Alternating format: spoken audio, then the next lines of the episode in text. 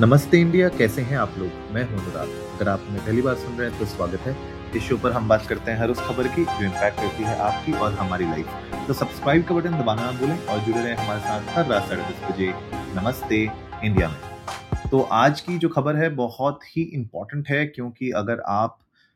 if you have been living under rock तो शायद आपको चैट जीपीटी के बारे में ना पता हो, लेकिन चैट जीपीटी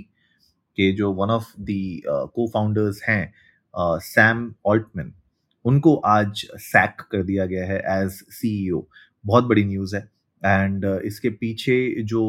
जो कंपनी के जो बोर्ड थे उन्होंने कहा है कि they have lost confidence in him and इसीलिए उन्होंने उनको सैक कर दिया है। तो सैम ऑल्टमैन, जो कि सीईओ थे, वो डिसमिस कर दिए गए हैं।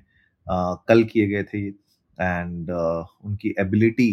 पे बहुत शक हुआ। एंड बिकॉज़ ये एक माइक्रोसॉफ्ट बैक फर्म है तो आप समझ सकते हैं कि कितनी स्ट्रॉन्ग बैकिंग है। एंड उसके बावजूद अगर सीईओ को सैक किया जाता है तो बहुत सारे सवाल उठते हैं right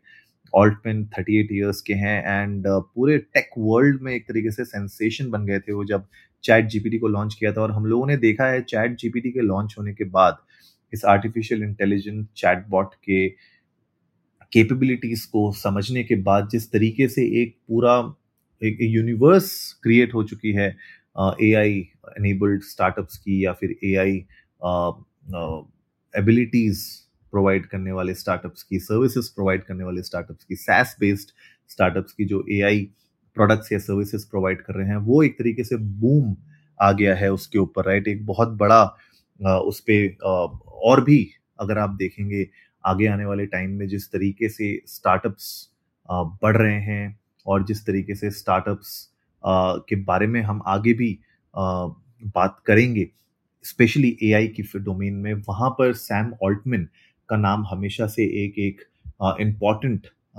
स्टेपिंग स्टोन होगा। और ये जो न्यूज़ आई है, यहाँ पे सीईओ सैम ऑल्टमैन को जो सैक किया गया है, उसके पीछे वो कह रहे हैं कि यानी जो कम्युनिकेशन था बोर्ड से जो वो करते थे जिस तरीके की रिस्पॉन्सिबिलिटीज उनको दी गई थी वो रिस्पॉन्सिबिलिटीज को वो शायद निभा नहीं पा रहे थे उतने अच्छे से जिस तरीके से बोर्ड चाहता था उनको निभाने के लिए। तो ये सब प्रॉब्लम्स की वजह से ही सैम ऑल्टमैन को आ, हटाया गया है एज सी बहुत बड़ी आ, ये एक न्यूज़ है। एंड सैम ऑल्टमैन ने अपने uh, एक स्टेटमेंट में कहा है कि I love my time at OpenAI OpenAI is the company which has launched ChatGPT and he says it was transformative for me personally and hopefully the world uh, a little bit most of all i loved working with such talented people will have more to say about what's next later तो मुझे लगता है कि Altman uh, आगे कुछ ना कुछ एक अपना नया स्टार्टअप या कुछ और नई चीज़ को लेकर ज़रूर आएँगे लेकिन फ़िलहाल जो अभी सिचुएशन uh, है चैट जीपीटी की वो आप जानते ही हैं कि हर एक बिज़नेस भले वो बी टू बी हो बी टू सी हो चैट जीपीटी के बारे में जानता है, उसको यूज़ करता है एंड उसके बारे में और भी चीज़ों को समझने की मुझे लगता है कि आगे चीज़ें चल भी रही हैं। बहरहाल मुझे लगता है कि जितने भी ए आई बेस्ड स्टार्टअप्स हैं भले वो चैट जीपीटी से के ऊपर बेस्ड हों या फिर कंप्लीटली खुद का ए आई ड्रिवन प्लेटफॉर्म हो